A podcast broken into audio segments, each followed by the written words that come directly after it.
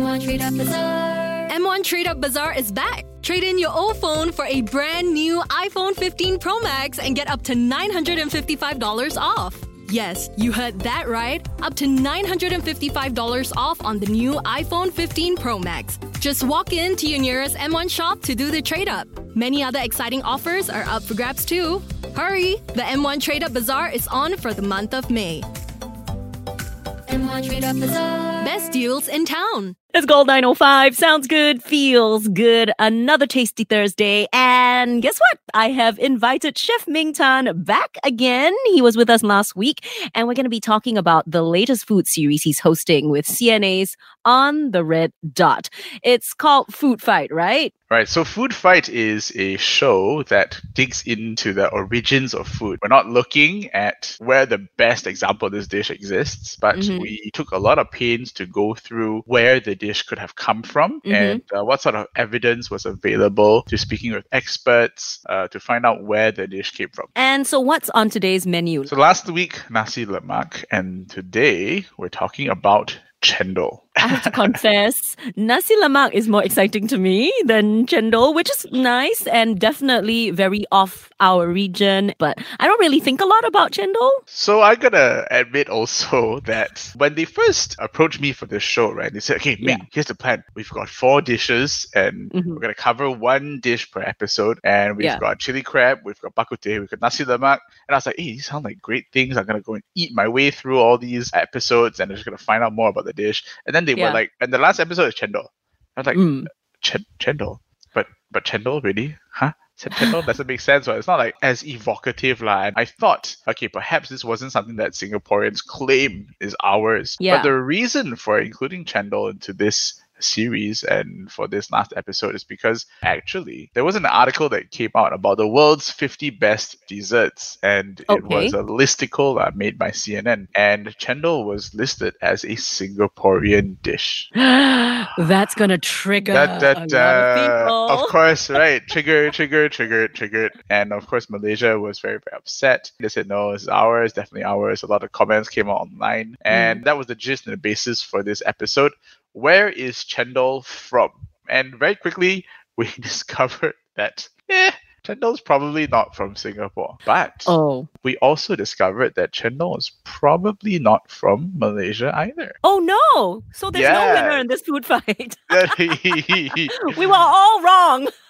New challenger has entered uh, the room. So Chendol is from another country. Which And country? I'm not gonna tell you. Okay, we went quite far out with our research. And there were suggestions that it could have come from places as far flung as Turkey, as Oh. uh, India, right? Because there are dishes there that resemble chendol to some extent. But uh, I will leave you guys to watch the show to figure out a little bit more and to evaluate the quality of research that we did. We actually spoke to a whole bunch of experts from all walks of life. We had food historians, we had cultural history experts. I had a fellow chef friend who was well known for being extremely intelligent in his discovery and treatment of different types of food. He enjoys crossroads. His name is Ivan Brehm from Nouri, right? Ivan is such a Mm. cerebral chef and cook. And to call him just a chef and cook is also downplaying what he does with food research. He gave us yet another angle, and we went to try and figure that out as well. Now, throughout all this, here I am going chendola, but I didn't grow up really eating chendol, and it's not something that I must have. Like, if I'm away for 20 days, I've had a tour of Europe, and I need to come back to Singapore, I need local food. What do I have? Most Singaporeans will say, like, chicken rice, nah, Laksa, whatever, but oh, you know, char kway teow, laksa, yes, know. a good bowl of Mm. laksa. But they're not gonna go like, I must have chendol. There may be a few people who are really into chendol. Perhaps. Chendol is always, to me, a bit of a fringe item. Don't get me wrong, it's delicious. And this is where I had to challenge some of my own ideas about chendol. To me, chendol was nice, it's cold, it's coconutty, it's got gula melaka, it's got these little squiggly green worms that are very tasty. But it's just a dessert, right? And Yeah. then we went to Malaysia and I was schooled, absolutely schooled on chendol. I went down to Malacca and we did a deep dive and we basically had, I think, 13 or 14 bowls of chendol. First, we paced ourselves and we walked a lot. And this was hard work, okay, guys. Let's Mm. not downplay the amount of effort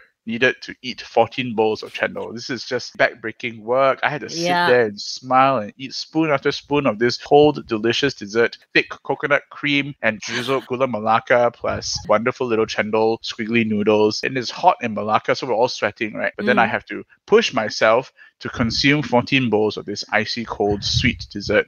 is really like I said, I mean, you really have to it's take one for the team. Every week you've It's got very to hard. give so It's- much of yourself, sacrifice. Yeah, but we do it to make sure that everyone understands the gist of the show, you know? So this is a willing sacrifice that we make. So after sacrificing yourself multiple times over and over again, what is the one takeaway from your experience in Malacca? Okay, so there are other versions of chendol style dishes that use mm-hmm. palm sugar, but mm. I will say this the best chendol style desserts come from Malaysia because they have access to the best palm sugar on the planet. Gula it's the quality of their gula melaka for the sure. quality of the gula sure. melaka and the way they cook this gula melaka is very specific too. You'll see in the show. We have instances where we were watching some of the more traditional shops cooking the gula melaka syrup down, and the gula melaka syrup needs to be thick and it Yeah. needs to be flowy because you drizzle it over the stuff, but Yeah. it can't be too watery because when Mm. it's cold, it will thicken up slightly. It will add to a little bit of syrupy, slightly chewy texture. But Yeah, you do want it to thicken a little bit and add some mouthfeel, and then it is just fantastic because good gula melaka is smoky and has depth and has lingering flavor. It's got a little bit of umami in there because of the mineral content. Exactly. There is like a salty, earthy kind of note going on There with gula is, melaka there is. that makes it so interesting. It's not just sweet like sugar. There's Correct. a lot of other magical things going on in this one sticky substance. So some people do different things. They receive it and it's all in separate components and they stir everything together. Others will take little bites. And Mm. I personally like to eat parts of the gula melaka with Yeah. the ice and the coconut milk. And the gula melaka is like cold and it's you know slightly thicker because it's on the ice. It's just absolutely delicious. It's so Yeah. good. I did not realize until filming this that I enjoyed chendol so much. So Um, I have a question. Last week we were talking about nasi lemak and how, you know, when you travel from place to place, it really has a lot of variation. Did you find the same thing happening with chendol or is chendol just very basically the same everywhere you go? Chendol in various countries have different components. The amount of ice used, the way it's drunk or spooned or eaten, how it is served, what kind of ice is used, cubes, shaved, blocks, crushed. And you can tell from the origin of a dish when the dish came about because if the dish uses crushed ice or shaved ice, this is the mechanical period already when people Yeah, were yeah. using equipment, right? I'm not going to reveal too much. I'm just going to keep that there. But there are huge variations. And one of the most obvious variations is the inclusion of red bean. I'm sorry. so I see I- you frowning there. I'm going to put it out there. Okay. I'm not a fan of red bean in chendol. I do No, not like me too. Actually, okay, you see, this is the problem as well. I mean, I am problematic because I enjoy a cold dessert at the end of the meal. Chendol, I love because no red bean. Then suddenly there are all these variations with the red bean. I'm the kind of person who will go and order ice kacang, but I don't really know how to phrase it because I don't want the kacang. Ice kacang, no Uncle- kacang. Ice.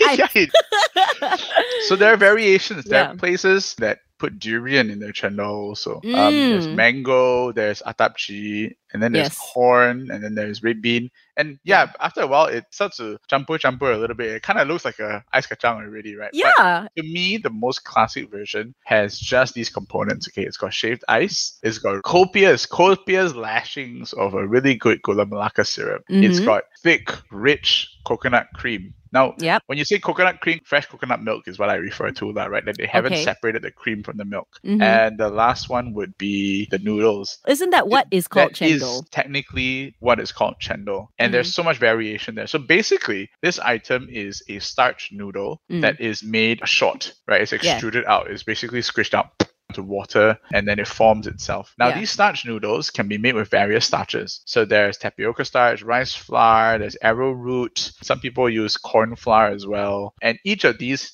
give you a different texture. Some that we tried were chewy, like Mhm. there was a little bit of tension and bite, resistance, toothiness. Yeah. Others were sort of like overcooked noodles. They just like sort of disappear into your mouth with no real texture. Yeah. so yeah. these were the variations. And I will say that the versions that I fell in love with were those that had quite a fair amount of bite and were Mm. also deeply green color with Yeah. a nice kick of pandan flavor. Okay, so the green color is almost like yeah, atomic in the green. commercial age, in the atomic green.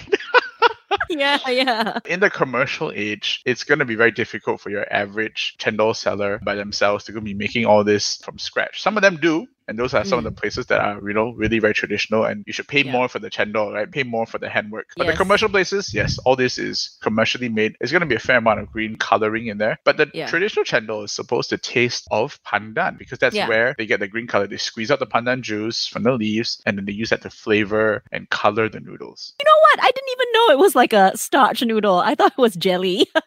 As a kid, I was like, can I have more jelly? I just thought it was like agar agar, like in a noodle shape. It just think- didn't occur to me that You can there's buy a way them in you packs make it. now, right? Yeah. In water, right? Those are Yeah. the the agar agar jelly noodles. But the actual Yeah. thing is supposed to be a little bit starchy. Okay, and I know what you want to ask. You want to know where to go for the best chendols, right? Yes, yes. Uh, but before we get to that, because that is inevitable, just looking back at this four part series, right? You've investigated nasi lemak, you've also talked about chili crab, bak kut teh, and then chendol. There are only four episodes. Do you reckon there's room for more episodes? These can't possibly be the only things that we fight about ownership or origins, right? Yeah, the show's called Food Fight, right? It's definitely a bit of a challenge there. But Yeah. I think most normal people in Singapore and Malaysia don't really uh, fight about this on a daily basis. Like I go out to my Malaysian friend and say, hey, why y'all steal chili crab from us? You know, they don't really care in that sense. But what Yeah. they do care about, I found from the comments that people have left us on the show, online, and various places, is people are very, very touchy about origin point because they immediately assume that origin means definitive version equals reference. And Yeah. therefore, it is the best version. And I Mm. found time and again, time and time again, that even with something as ubiquitous as chili crab, the version that we eat now, right, has Yeah. moved and evolved and changed over time with Yeah. influences that were from individuals who decided to make changes that became commonplace. So there is no one thing that has stayed the same from its origin point. It's just not Mm. possible, Yeah. right? Your ingredients are different, your supply chain is different, the times are different, your economics of the dish and the restaurant and the business are different already. Yeah. So I urge people when you watch a show like this, right, to not equate origin point with must be best, right? This show was trying to find out where these dishes came from. Nothing to do about whether or not you guys had the best version of the dish or not. And I find that these things are completely separate. And if you want to actually join in this uh, deep dive into all of these different foods and actually go on this journey with Ming, uh, discovering these histories, origin points of chili crab, bak kut teh, nasi lemak, as well as chendol, you've got to catch up on Food Fight on the Red Dot, on MeWatch and CNA Insider's YouTube page. All right, Chef Ming, before you go, you owe me some chendol recommendations. And that's what we're going to be talking about next. Stay with us.